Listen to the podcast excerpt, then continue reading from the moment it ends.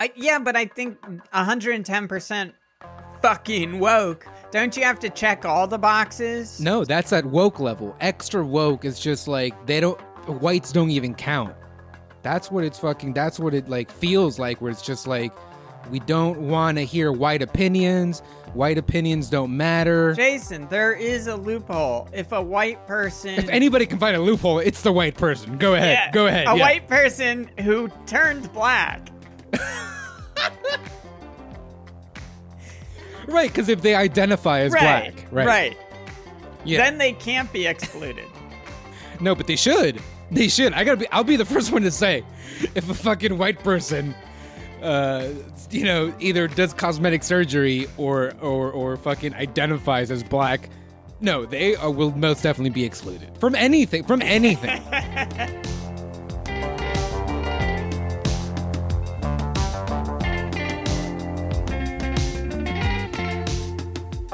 Hey everyone, welcome to Wiki University, where we dive down the rabbit hole of Wikipedia to explore the sum of all human knowledge.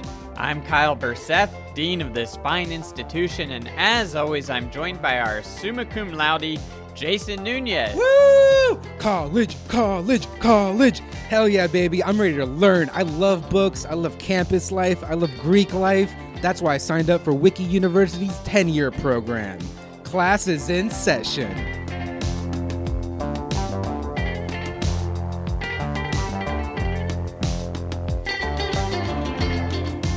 Well, hey Jason, how are you doing? Hey, Kyle, I'm back. School's in session, baby. I'm super sad spring break's over, as you know, since last week. Uh, but yeah, I'm just I'm ready for another for class to begin. I'm sorry if I was a little bit of a wild card on the last episode. I was coming from spring break, and uh, now I think I'm good. Now I'm ready to hit the books, hit the textbooks, and get to studying. I like what's up? spring break, Jason. Really? I thought I was getting a little out there. I was need I needed to be tame.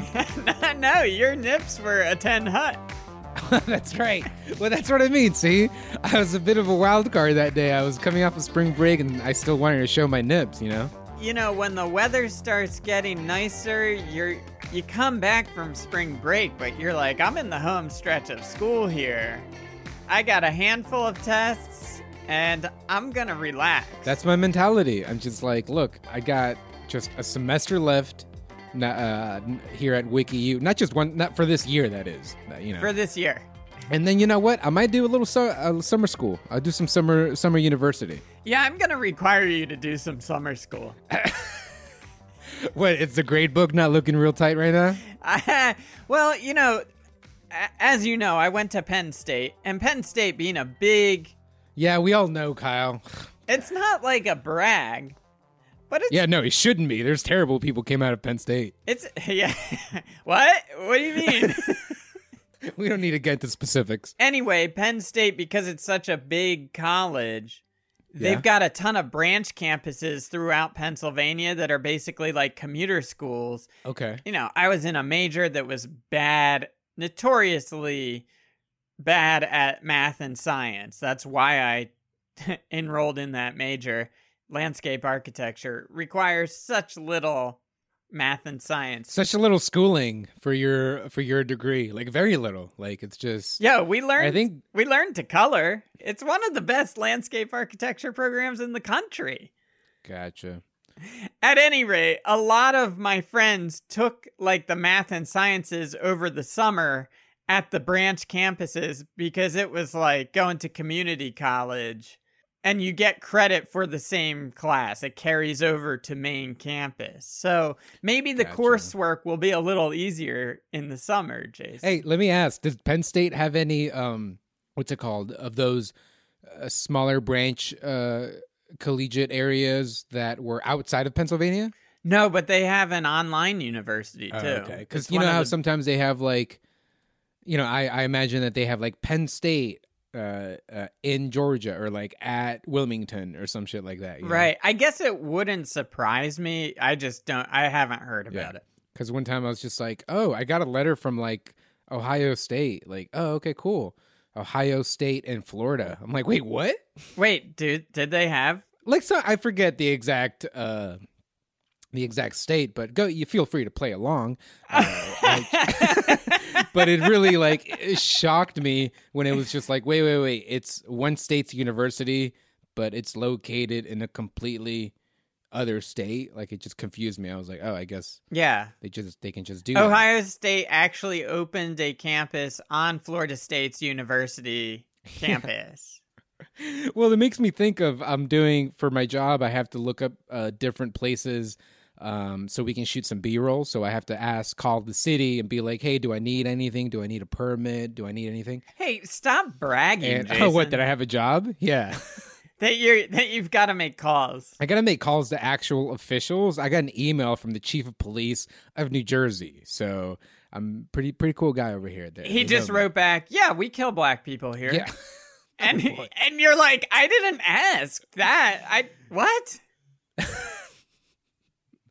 and so uh, right now I, i'm noticing that a lot of cities and i'm not used to it because they don't have too many of that here. I mean they have cities but the way their jurisdiction is a little weird to me because it's like county then Township. township then borough Yeah. and city and it's just like yo how many of these things so it's just like when you say uh, ohio state university in the florida campus that's what i imagine where it's just like yeah they have a whole other campus within the campus Right. Oh yeah. Yeah. yeah and that has a totally different rules totally different uh, leadership and stuff like that and i'm like oh okay but uh, let's see where were we going with that but yeah no aside from that man i'm good i'm ready to hit the books and uh, i'm excited about today's episode you know Let's do it, man. color me excited Well, so on today's episode, just for the listeners, and ter- we've been playing around with formats here. We've been bouncing. can i be honest the whole podcast is just for the listeners so Mm, It's a little for you and me too,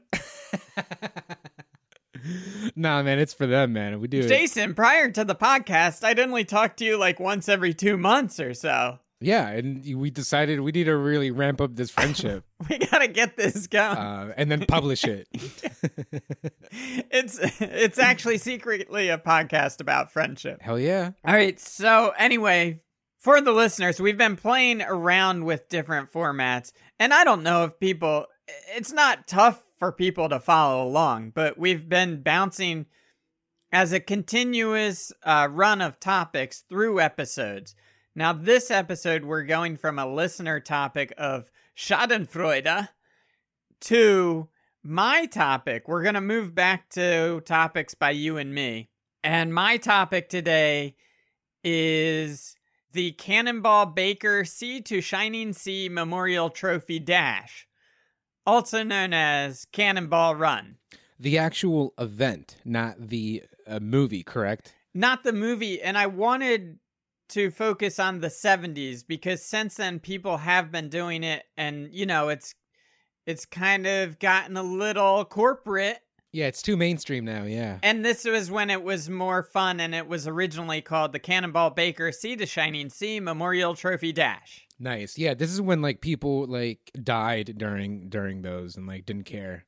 I don't know if people did die during those and didn't care, but A hundred percent guarantee you, one person died through these. These come on, these are like unsanctioned events. Like there's no like you're saying from the beginning. Like there's no like corporate thing overhead. There's no people with insurance saying you got to have this, you got to have that. Right. Like, they're going balls to the walls crazy, sticking crazy engines inside of these insane cars or trucks or whatever the hoot. Jason, Jason, Jason, whoa, whoa, you clearly have a knowledge of this event, but some of the listeners. I don't actually. I don't. This is complete hearsay. I've only heard of the movie and I like uh looked at the description and then I saw that Burt Reynolds is in it, I think. Yeah, I think Um, so. But then I said, "Nah, I'm all right." Well, I've never seen the movie either. Um, I've heard a little bit about the event, and let's just start by reading a little bit so we know where we're going, and then we'll get back to Schadenfreude, uh, that which was a listener's topic. Real quick before we start, did you would you like me to start the timer? Yeah, start a timer. Put sixty minutes on the clock there. And we are All right. The Cannonball Baker Sea to Shining Sea Memorial Trophy Dash, widely known as Cannonball Baker or Cannonball Run, was an unofficial, unsanctioned automobile race five times in the 1970s from New York City and Darien, Connecticut, on the east coast of the United States, to the Portofino Inn in Redondo Beach, California. Shit. So that's that's where we're going. That's that's pretty awesome. It, it reminds me of uh they have a 24-hour race. Um, Le Mans? Yeah, Yeah. that's pretty cool. um so now we are on we're on Schadenfreude. Wonderful. That's uh, Robert Freud's uh, brother, correct? Uh The famous German, the famous German psychologist. no, Jason, we covered this on the last time on the last episode a little bit. I believe it's the word your girlfriend screams out during sex, Oh, that's right. That's right. which you thought meant close the door. Close the door. Right, right. But it actually means go faster. Nope, it doesn't mean that either. Schadenfreude Really? Okay. the- Her her German's a little wonky then, Shot. Shot. or mine, I should say. My German is, well, and by my German, I mean her. all right. Let me let me let me get this out. Jesus Christ. Literally translated, it means harm joy. Harm joy. Sounds Japanese, not German. Yeah. Harmjoy. That's what she calls me. I'm her little harmjoy. Schadenfreude is the experience of pleasure, joy, or self satisfaction that comes from learning of or witnessing the troubles, failures, or humiliation of another. It's a complex emotion where rather than feeling sympathy, one takes pleasure from watching someone's misfortune. This emotion is displayed more in children than adults. However, adults also experience Schadenfreude, although generally they conceal it. That sounds unhealthy to conceal it. I'll take pleasure in gutting you, boy. Do you remember that? Nick Cage? yeah. Hell yeah. Nick Cage pulled her. Hell yeah. Got to get him ready. Con Air. Uh, no, uh, close. The Rock. Oh yeah, okay. I was getting um I mean they came out very similar times, but I was getting Yes. uh put the bunny down. Confused with I take pleasure in gutting you, boy. it's part of the trifecta. That and the. Do you remember the third movie that completes that trifecta? Would it be face off? That is correct, Kyle. Look at me. I'm the student is testing the teacher now. I like it. Or quizzing. Well, look at the teacher knowing everything. Passes with flying colors. Great job, Kyle. I can't do math or science, but you give me a Nick Cage 90s test? Ace in that shit. Hell yeah. Yeah. Actually, I believe the the the Rock, Con Air, and Face Off may have been what are known to white bones as boat movies. After her parents got a divorce, her dad became a boat dad in that he lived on a boat. Yeah, yeah, yeah, yeah. And they only had room for so much stuff on the boat. So there was a certain amount of movies that could be on the boat.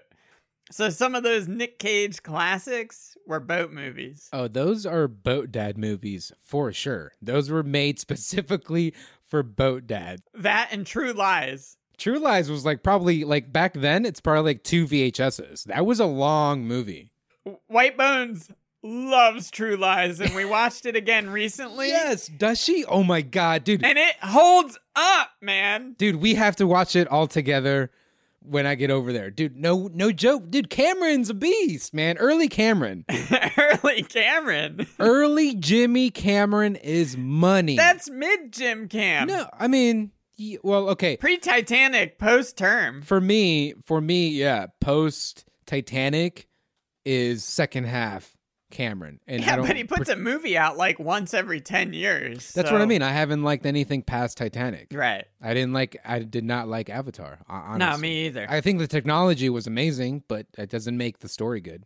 All right, let's uh we got to we got to get moving here. Let me give you a rundown. Just remember we're trying to get to Cannonball Baker Sea to Shining Sea Memorial Trophy Dash and um let me give you a rundown of Schadenfreude. Yeah, yeah. We can talk about where the word comes from, psychological causes. Do you want to go to the psychological causes? I think so. That sounds interesting. Here's the psychological causes. Researchers have found that there are three driving forces behind Schadenfreude aggression, rivalry, and justice. Oh, I love justice.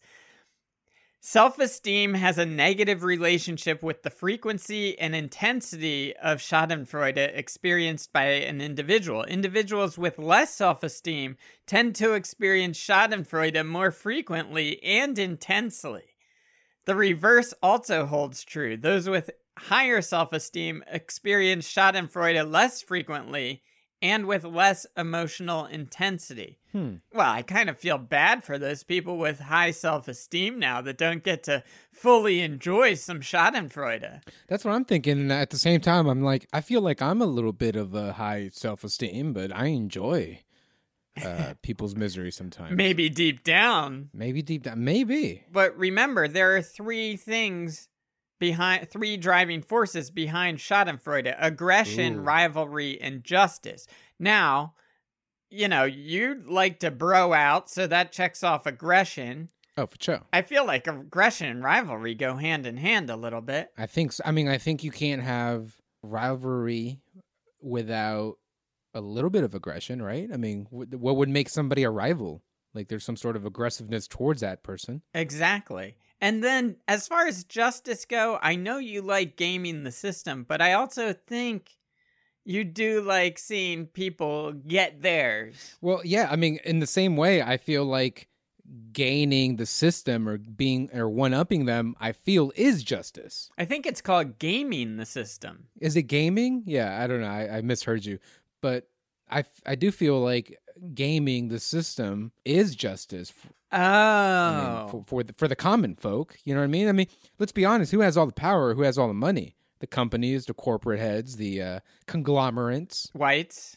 Don't forget the whites. the, the whites, majority owned. Majority owned, yeah. Yep. Okay, so it doesn't necessarily have to be your self-esteem or or uh, high self-esteem.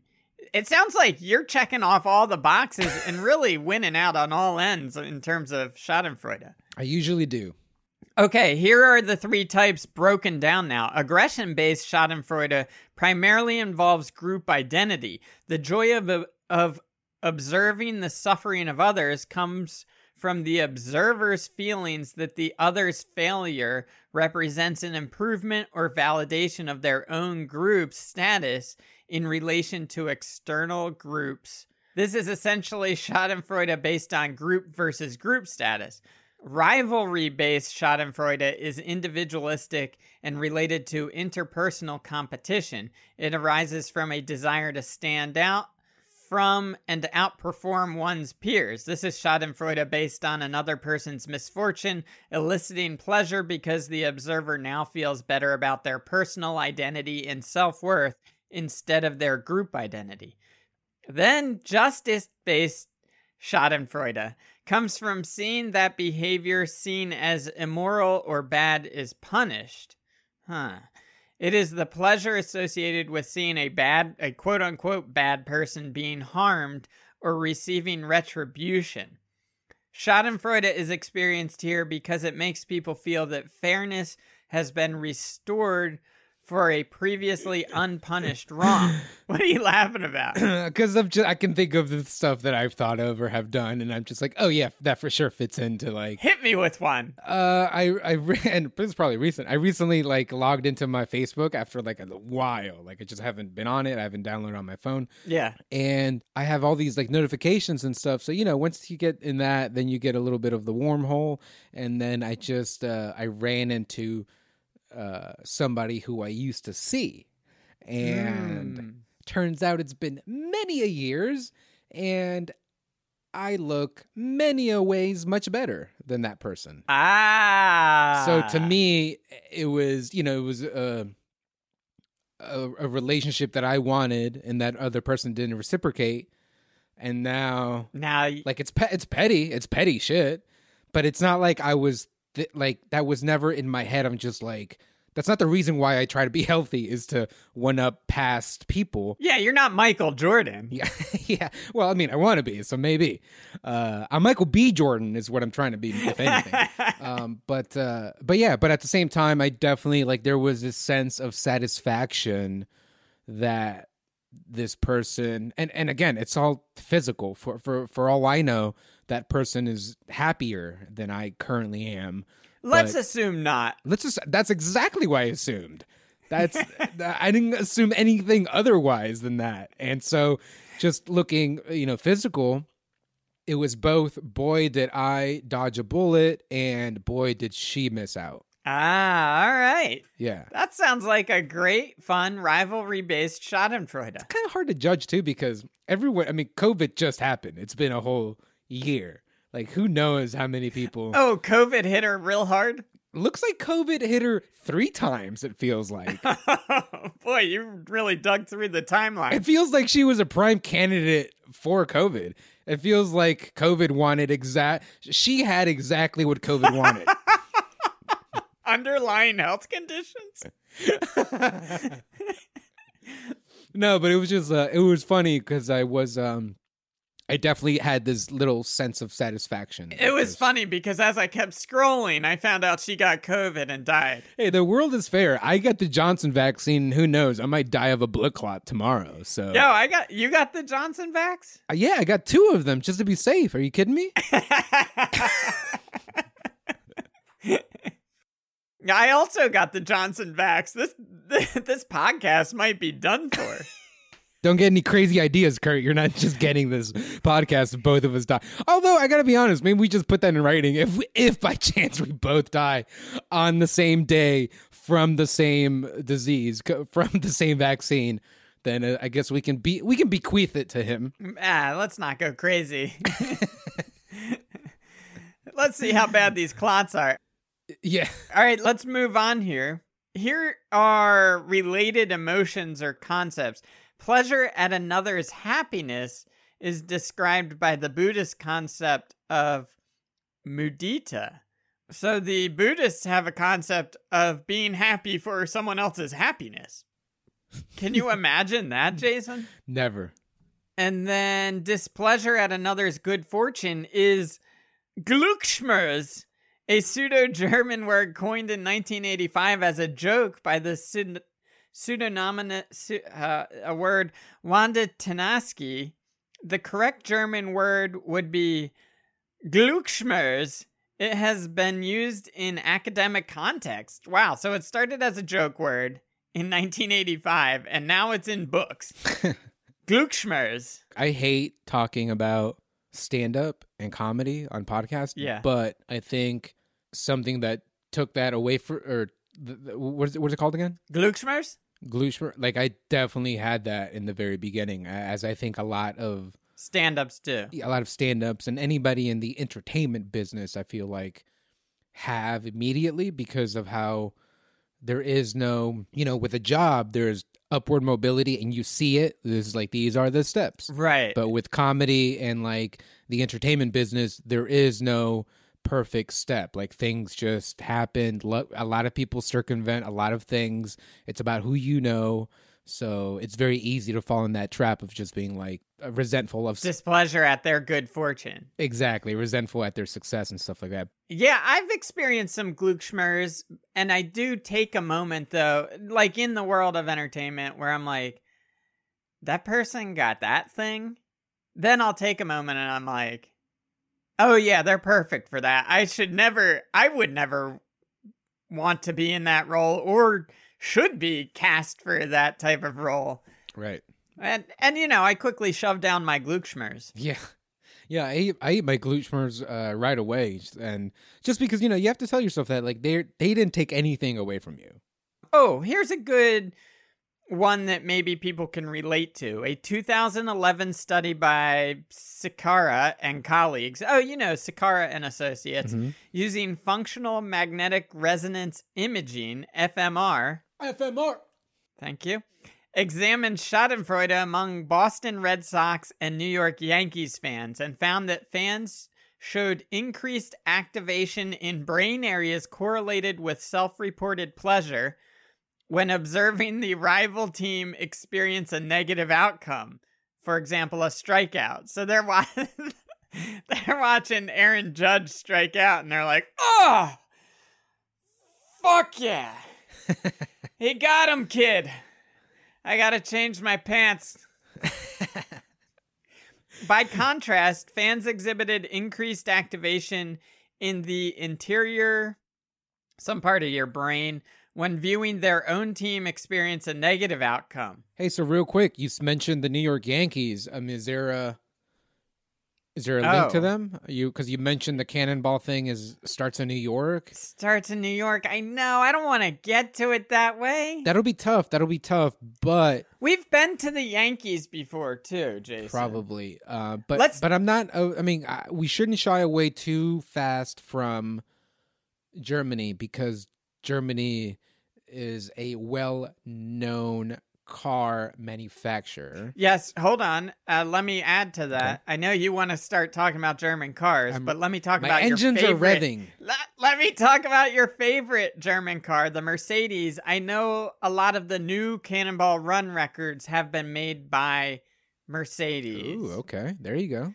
But I'm looking at some other things here, Jason. Now we could go to I see the Bob Dylan 1965 song Like a Rolling Stone is an expression of Schadenfreude in popular culture. We could go to Bob Dylan. I know he lived in New York for a little while.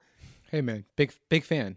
Big fan. So we, you know, we could take that angle. He's also lived in California, so we could get to Redondo Beach maybe. Oh, others include so um sorry, I'm bumbling over my words here, but No, no, please. Bumble away. there's also variants of Schadenfreude. Others include Spitzenfreude, coined by the Economist to refer to the fall of Eliot Spitzer, and Schadenford, coined by Toronto Life in regard to Canadian politician Rob Ford. So Eliot Spitzer was a New York politician who was transporting prostitutes across state lines in a car, Oh, in the not in the trunk. probably in the trunk sometimes. I like how Schadenfreude and COVID have different variants. Yeah, we all love those new COVID variants. All right, so do you just want me to pick something? Yeah, let's go ahead and do it. I am picking. I'm going to Like a Rolling Stone. Like a Rolling Stone is a song by American singer songwriter Bob Dylan released on July 20th, 1965 by Columbia Records. Its confrontational lyrics originated in the extended piece of verse Dylan wrote in June 1965 when he returned exhausted from a grueling tour of England. Dylan distilled his draft into four verses and a chorus like a Rolling Stone was recorded a few weeks later as part of the sessions for the forthcoming album Highway 61 Revisited. Okay, let's see if we can. Ooh. Ah. Ooh. Ah. Are you getting Schadenfreude in right now? What are you I'm- looking at? Yeah, You were just- look. You were sounding like you were getting some sweet old pleasure. Sounds like you were shooting your shot in Freud. I'm watching some Los Angeles Dodgers strike out some Astros, some Houston Astros. Ooh, ah. Is this a recent? Is this a recent or? No, all right. So I'm just joking. Uh, the recording sessions were produced by Tom Wilson on June 15th to 16th, 1965, in Studio A of Columbia Records, 799 7th Avenue in New York City. This would be the last song Wilson would produce for Dylan. In addition, boy, good last song to produce for him. Right. In addition to Bloomfield, the musicians enlisted were some dude on piano, blah, blah, blah. I'm scrolling down a little further because I think we could get to New York City in an interesting way. This is under the section of like a Rolling Stone uh, under themes. Commentators attempted to tie char- tie the characters in the song to specific people in Dylan's personal life in 1965.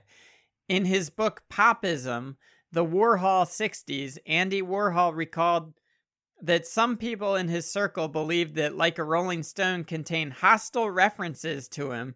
He was told, quote unquote, listen to Like a Rolling Stone. I think you're the diplomat on the chrome horse, man. You used to ride on a chrome with your diplomat. The reason behind Dylan's alleged hostility to Warhol was supposedly Warhol's treatment of the actress and model Edie Sedgwick. It has been suggested that Sedgwick is the basis of the Miss Lonely character. School, Miss Lonely, you know you only used to get. juicy Sedgwick was briefly involved with Dylan in late 1965 and early 1966, around which time there was some discussion of the two making a movie together. According to Wa- Warhol's collaborator, Paul Morrissey, wow, we're really diving deep into the 1960s gossip of New York City here. Yeah, for sure. Sedgwick may have been in love with Dylan and was shocked when she found out that Dylan had secretly married Sara Lownds, Delaware native, in, 19, in November 1965. All right, so I went to Edie Sedgwick because I know she's like in that 1965 New York art scene. Edie Minturn Sedgwick Post, also known as Edie Sedgwick, was an American actress and fashion model. She is best known for being one of Andy Warhol's superstars. Sedgwick became known as quote unquote the girl of the year in 1965 after starring in several of Warhol's short films in the 1960s. She was dubbed a quote unquote it girl, while Vogue magazine also named her a youth Quaker. What is a youth Quaker? I, I assume it. A Quaker that's young, like a millennial Quaker. Mm, yeah, exactly. A youth. I'm thinking millennials are young still, so it's more like a Gen Z Quaker, I guess I should say, right? They're very religious, but they're young and hip. yeah. A youth quake was a 1960s cultural movement. The term coined by Vogue magazine's editor in chief Diana Vreeland in 1965. Youthquake involved music, pop culture, and changed the landscape of the fashion industry. The movement is characterized by looking to youth culture for a source of inspiration, taking dominance away from the English and Parisian couture houses. Okay.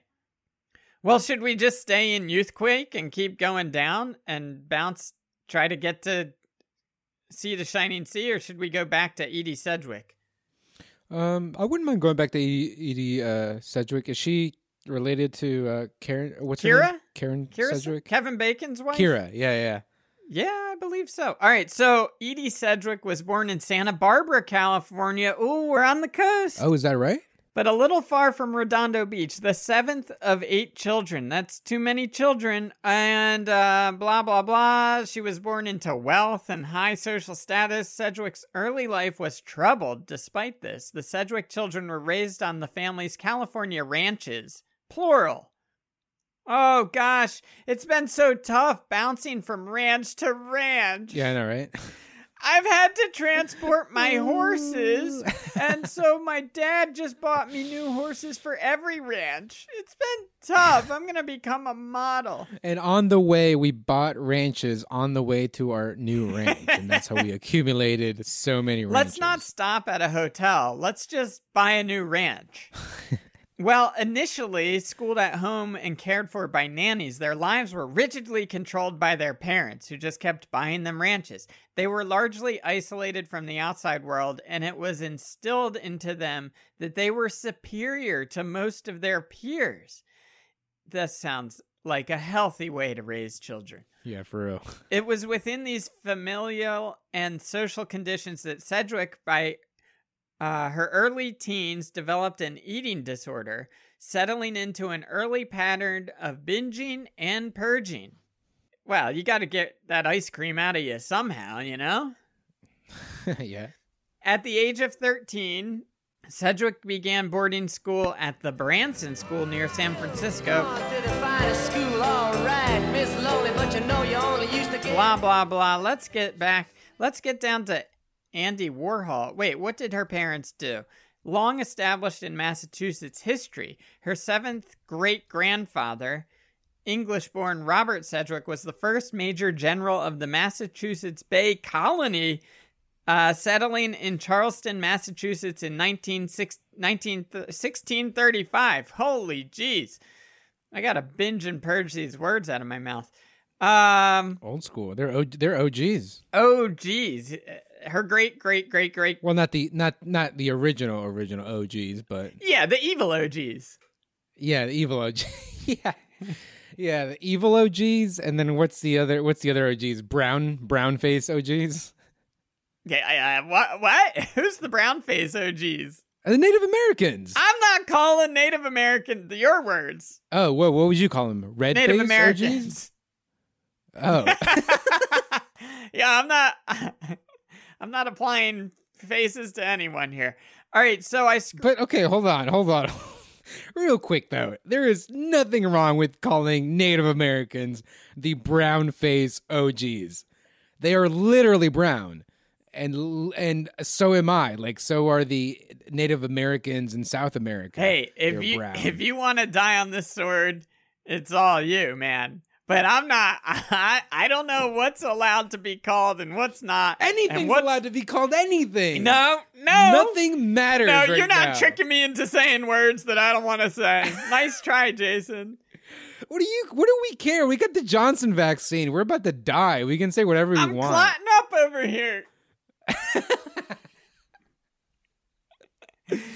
All right. Um. So I scrolled down to the factory, which was Andy Warhol's Uh-huh. like, um, you know, art scene.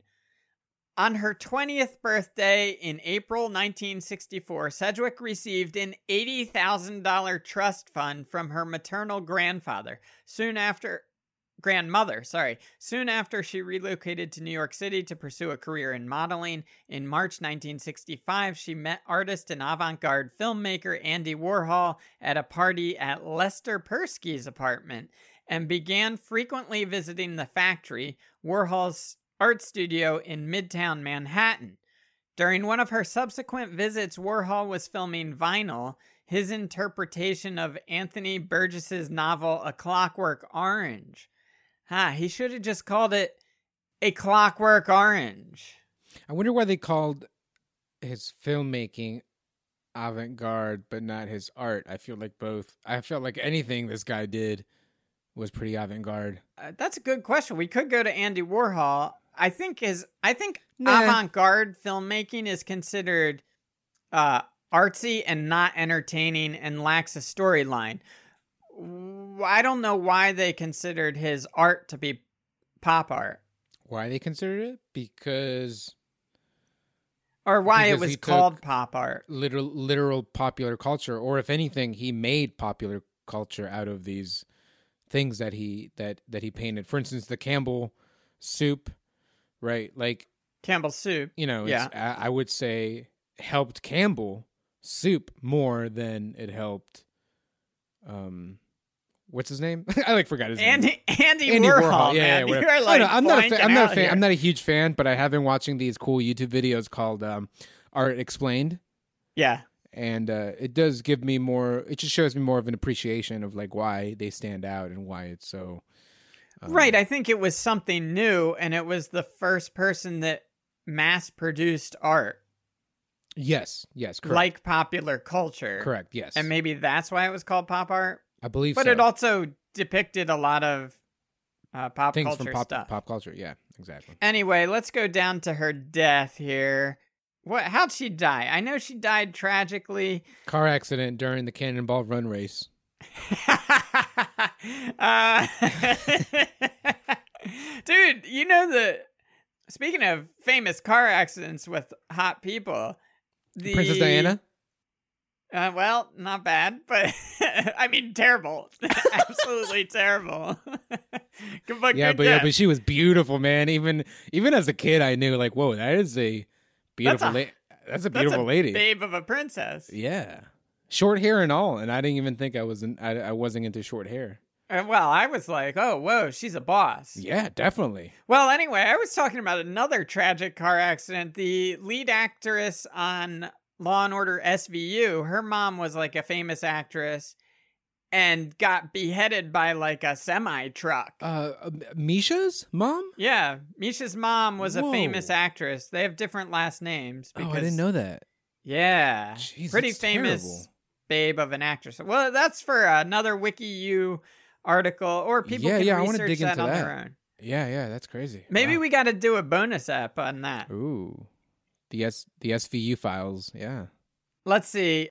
During this time, she reportedly stopped using alcohol and other drugs for a short time. Her sobriety lasted until October 1971 when she was prescribed pain medication to treat physical illness. She hmm. soon began abusing barbiturates and alcohol. On the night of November 15th, 1971, Sedgwick went to a fashion show at the Santa Barbara Museum. that included a segment filmed for the television show An American Family. After the fashion show, she attended a party where she drank alcohol.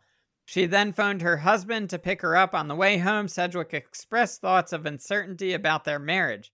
Before they both fell asleep, Post gave Sedgwick the medication that had been prescribed to her. According to Post, Sedgwick started to fall asleep very quickly and her breathing was quote unquote bad. It sounded like there was a big hole in her lungs. But he attributed it to her heavy smoking habit and went to sleep. When Post awoke the following morning at 7:30 a.m., I thought you said when was- post woke, like post woke, like oh, uh, if we live in a post woke world. is Post woke just racist? No, I don't like think so. after wokeness? Or is it extra wokeness? Oh, like God, what's the post woke extra wokeness would just be racism. It's Ah, it's it's boy, full this circle. is very confusing jumping into your brain, but here because we go. okay, yeah, let's do it a little bit. Okay, let's see. Wokeness is what? Wokeness is let's say a woke um comedy show. Yeah, that's it's a great example. Yeah, All right, so full woke comedy show. There's what zero white no people one on laughing. it, right? Correct? Is there zero zero white people? Right? No, I think you have to have a white woman. I don't think you have to though. If you're going full woke, full, I'm talking Full 110 percent fucking woke. I, yeah, but I think 110% fucking woke. Don't you have to check all the boxes? So you got to have a you got to no, have that's a at woke level. Extra woke is just like they don't whites don't even count. That's what Okay. it's fucking that's what it like feels like where it's just like we don't want to hear white opinions. White opinions don't matter. Jason, there is a loophole. If a white person if who- anybody can find a loophole, it's the white person. Go ahead. Yeah, Go ahead. A yeah. white person who who is turned black. right, because if they identify as black, right. right, right. Yeah. Then they can't be excluded. No, but they should.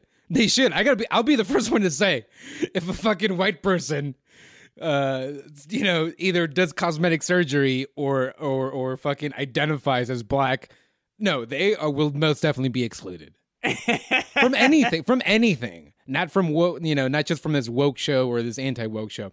But uh, but yeah, no, that's so that's that's where my head's at. Where it's like It's so woke it excludes people. if it was up to exactly if it was up to woke people it wouldn't just be like uh like for instance what's that college thing where like uh Ohio State University at Florida State.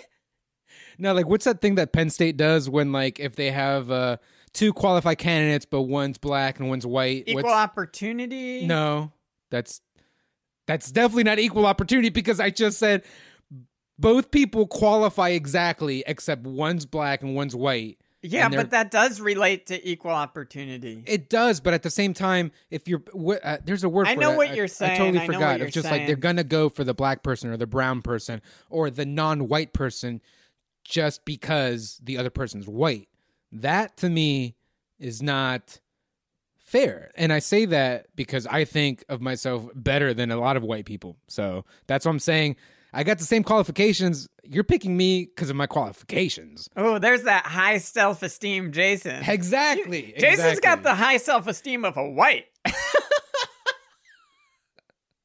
yeah, see, and that's hey, your words, not mine. so I probably wouldn't even be invited to this woke comedy show if I came in with such Not a such chance. self-esteem. Yeah, Not a chance. not a chance. Well, that's the post woke post woke world. Anyway, when post awoke, the following morning, Cedric was black and dead. Uh, the coroner ruled her death undetermined, accidental suicide, or there's a lot of slashes. Undetermined slash accident slash suicide. Her death certificate states the immediate causes were quote unquote probable acu- acute barbiturate intoxication due to ethanol intoxication. Her when you said level- slash uh, suicide, I just thought like she stabbed herself because you said slash. ah slash suicide. It's like, Nah, oh, this is I'm gonna I'm gonna call it, guys. This seems to be a slash suicide.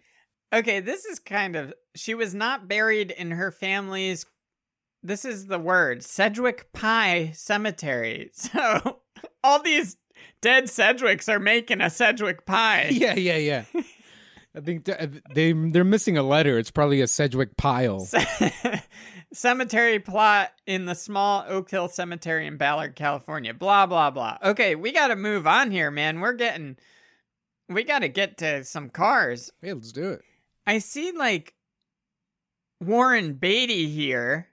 This is a little strange. And What's Warren up, what's up? Beatty, you know, I feel like he was a contemporary with Burt Reynolds, right? Maybe he was a little I- older, but No, I I think you're just about right. I think I so. bet they dated some of the same people. So Warren Beatty I bet they. the- I bet both of them fucked each other.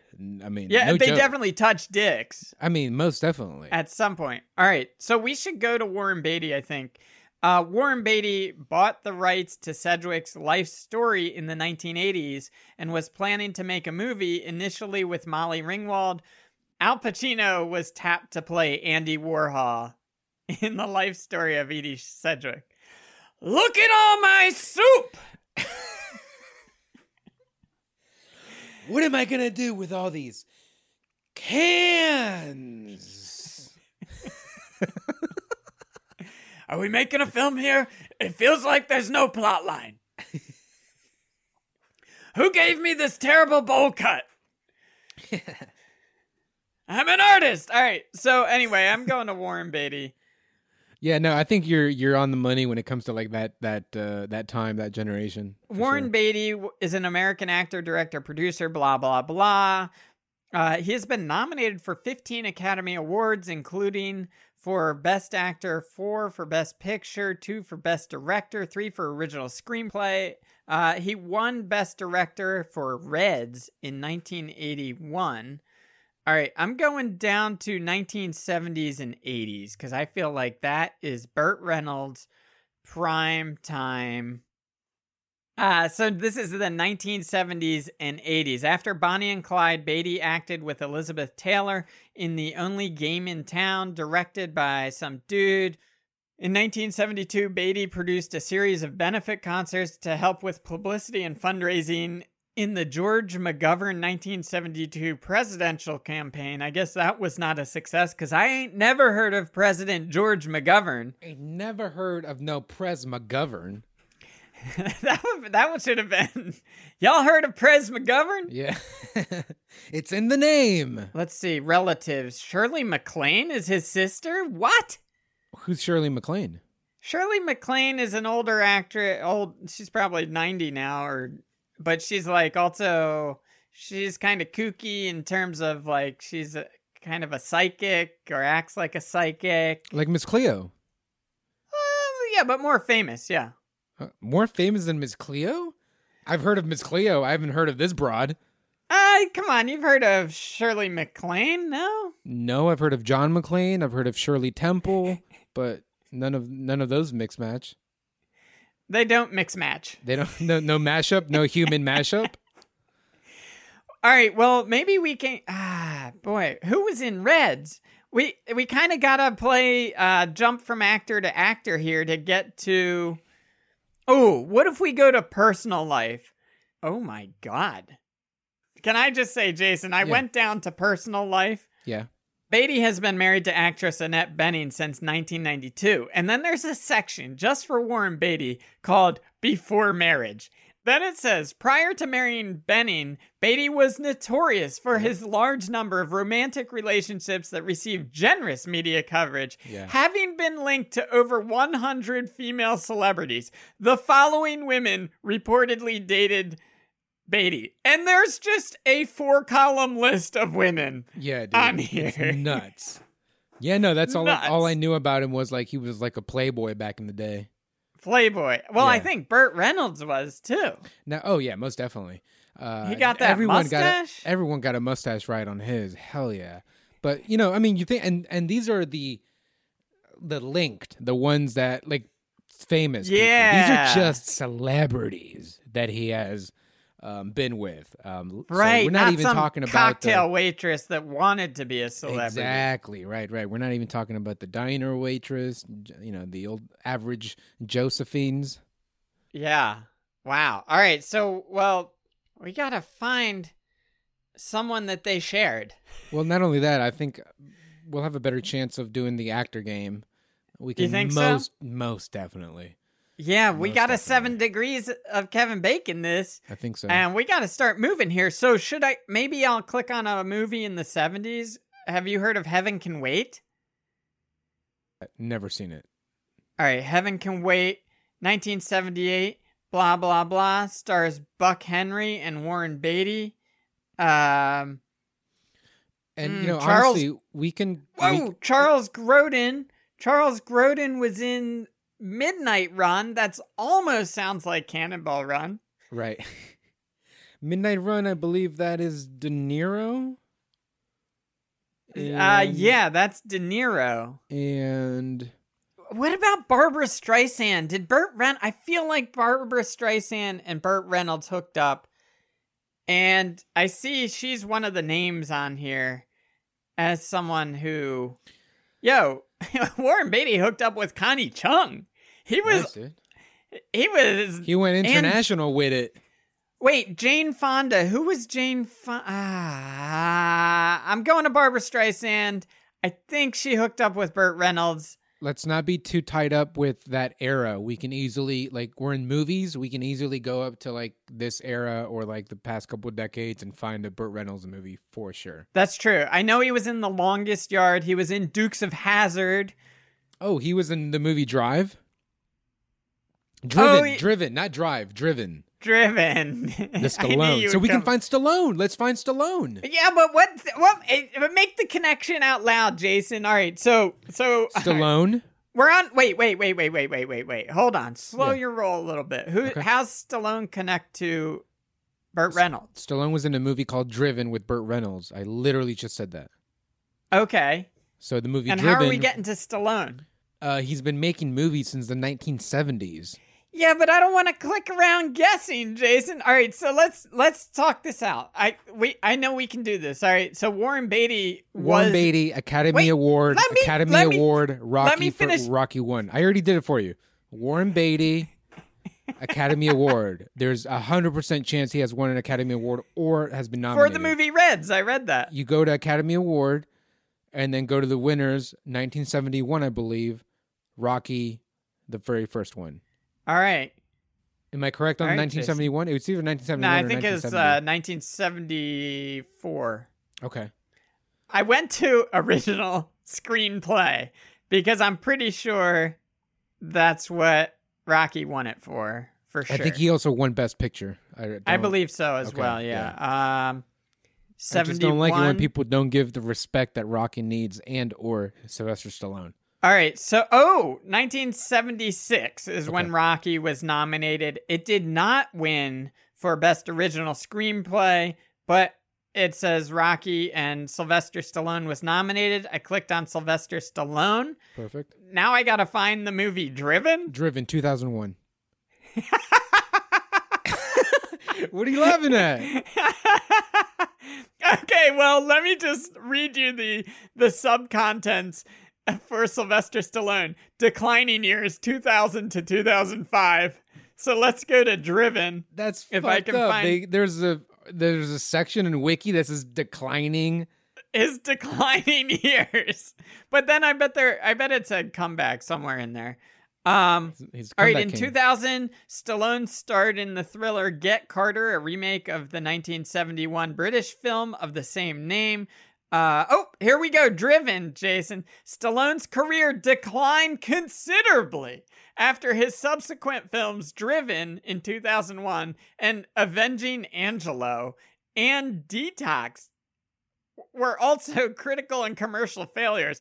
I've never even heard of Avenging Angelo. I've never heard of Detox. Avenging Angelo, but uh, I remember going to the movie theater to go watch Driven. All right, I remember Driven too. I don't remember Burt Reynolds. Whoa, there's a I- Driven too? it's on Blu-ray only, straight to Blu-ray. Hell yeah. Driven is a 2001 American action sports film directed by Renny Harlin and starring Sylvester Stallone, who also wrote and produced. It centers on a young racing driver's effort to win the CART FedEx Championship Series Auto Racing Championship. Yep. I see Burt Reynolds here, baby. You Oh, I- got I, it. I, could have told you that, which I did. Uh, All right, well, our alarm just went off, but let's go. all right, well, we gotta. I guess. I guess that's it. Bye. Uh, well, I see. All right, I clicked on Burt Reynolds. Let's just plow ahead Of here. course. Uh, Burton Leon Reynolds Jr. was an American actor, director, and producer of film and television, considered a sex symbol and icon of American popular culture. Reynolds first rose to prominence when he banged Warren Beatty. What? Hell yeah. Hell yeah. Or he at least had a sword fight with him. You know that's fact. I do want to know if they shared someone, but that's a story for another day. I don't know if you can hear the train sounding the alarm here that the podcast is over. That's for a bon- That's for a bonus episode, baby. All right, so I see Cannonball Run in 1981. I was in the wrong decade for Warren Beatty. Cannonball Run was 81, not the 70s. Ah. All right. The Cannonball Run is a 1981 action comedy film. It was directed by Hal Needham, produced by Hong Kong's Golden Harvest Films, and distributed by 20th Century Fox. Uh, features an all-star supporting cast. We should watch this, Jason Yeah. I'll be down. including Burt Reynolds, Dom DeLuise, Roger Moore, Farrah Fawcett, Jackie Chan, and Dean Martin. I didn't even know Jackie Chan was in the US back then doing movies. I thought he just appeared out of nowhere in Rumble in the Bronx. yeah, yeah. I didn't know he went. Yeah, I thought he was just in New York and stayed in New York. I didn't. He, I didn't know he went all the way to the West Coast. Yeah, I guess he drove there.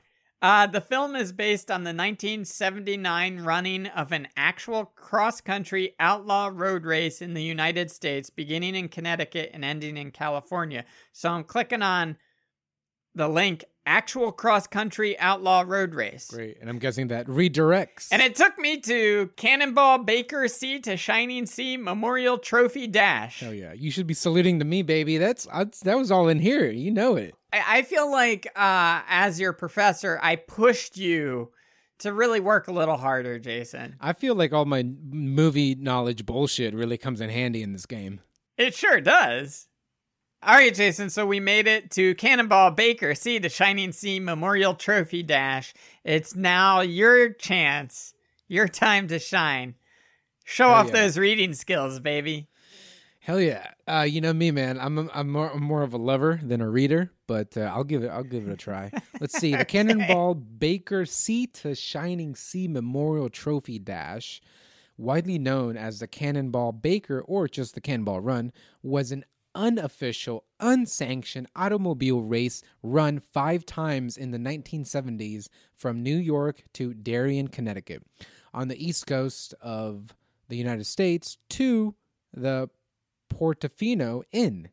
Jason, uh, this also makes me think, you know, you're planning on moving to LA, which is right by Redondo Beach. You're not too far from New York City. Should I come help you move via Cannonball Run? I mean, why not? Is Lizard gonna be down to do a moving truck Cannonball Run? Yeah, I mean, Lizard's taking her car and I'm taking mine, and we're racing. Let's race White Bones and Lizard across the country. Let's set up a Wiki WikiU Cannonball Run. Yeah, that'd be pretty cool. I think people will make it. I mean, now I might just do that now that I think about it. I'm, I am coming from the East Coast, and that's a straight shot straight to the West Coast. If if I know my way around, I'm pretty good with geography. East to west? Yeah, Yeah. don't drive into the Atlantic Ocean. oh, this took a wrong turn. um, but uh, but yeah, no, no, I'm I'm this this has gotten me motivated. You know, if if everyone's doing some sort of un, unsanctioned race, why why can't I? What's to stop me from doing what other white people have done in the past? I think the the color of your skin. Go on. You know, I could see white people in the past getting pulled over by a cop and them saying, "Hey, uh, yeah, we're in the middle of this cannonball run deal. You know how white people are." And then you get pulled over and they're like, "Let me see your papers." Yeah, exactly. Right. And then all I got to show them is my uh, vaccination card. Do you accept vaccination cards? Yeah, and they're like Johnson Johnson. Yeah, I mean you're lucky to be alive. Yeah, go ahead. All right. Well, I'm I'm optimistic for you. Thanks. I am too, man. I'm excited about this trip. All right. Well, hey, that does it. We got from Schadenfreude to Cannonball Baker Sea to Shining Sea Memorial Trophy Dash. just uh, you know, we went over the timer a little bit, unfortunately, but hey, I feel like there was some uh, some good meat on the bone in there. I think we did a great job. Hell yeah, we did it once again. Not surprised that I had to come in and do a lot of the heavy lifting, but that's okay.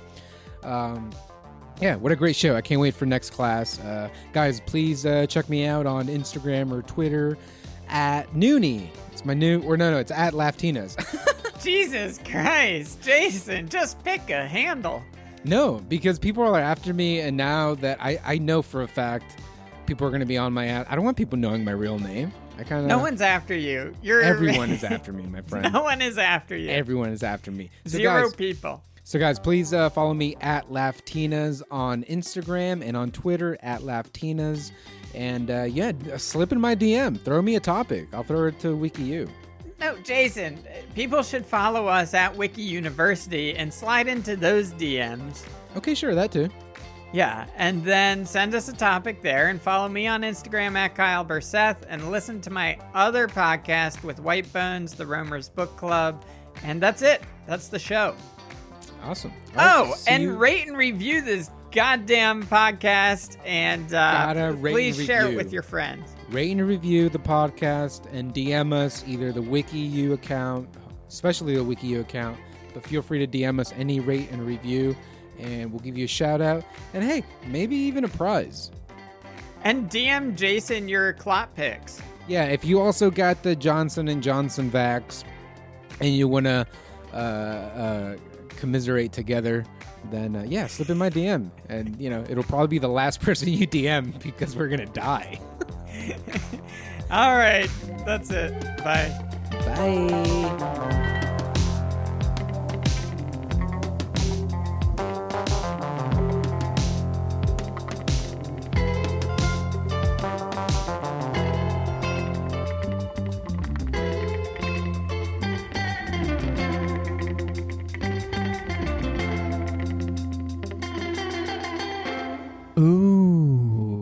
Milky.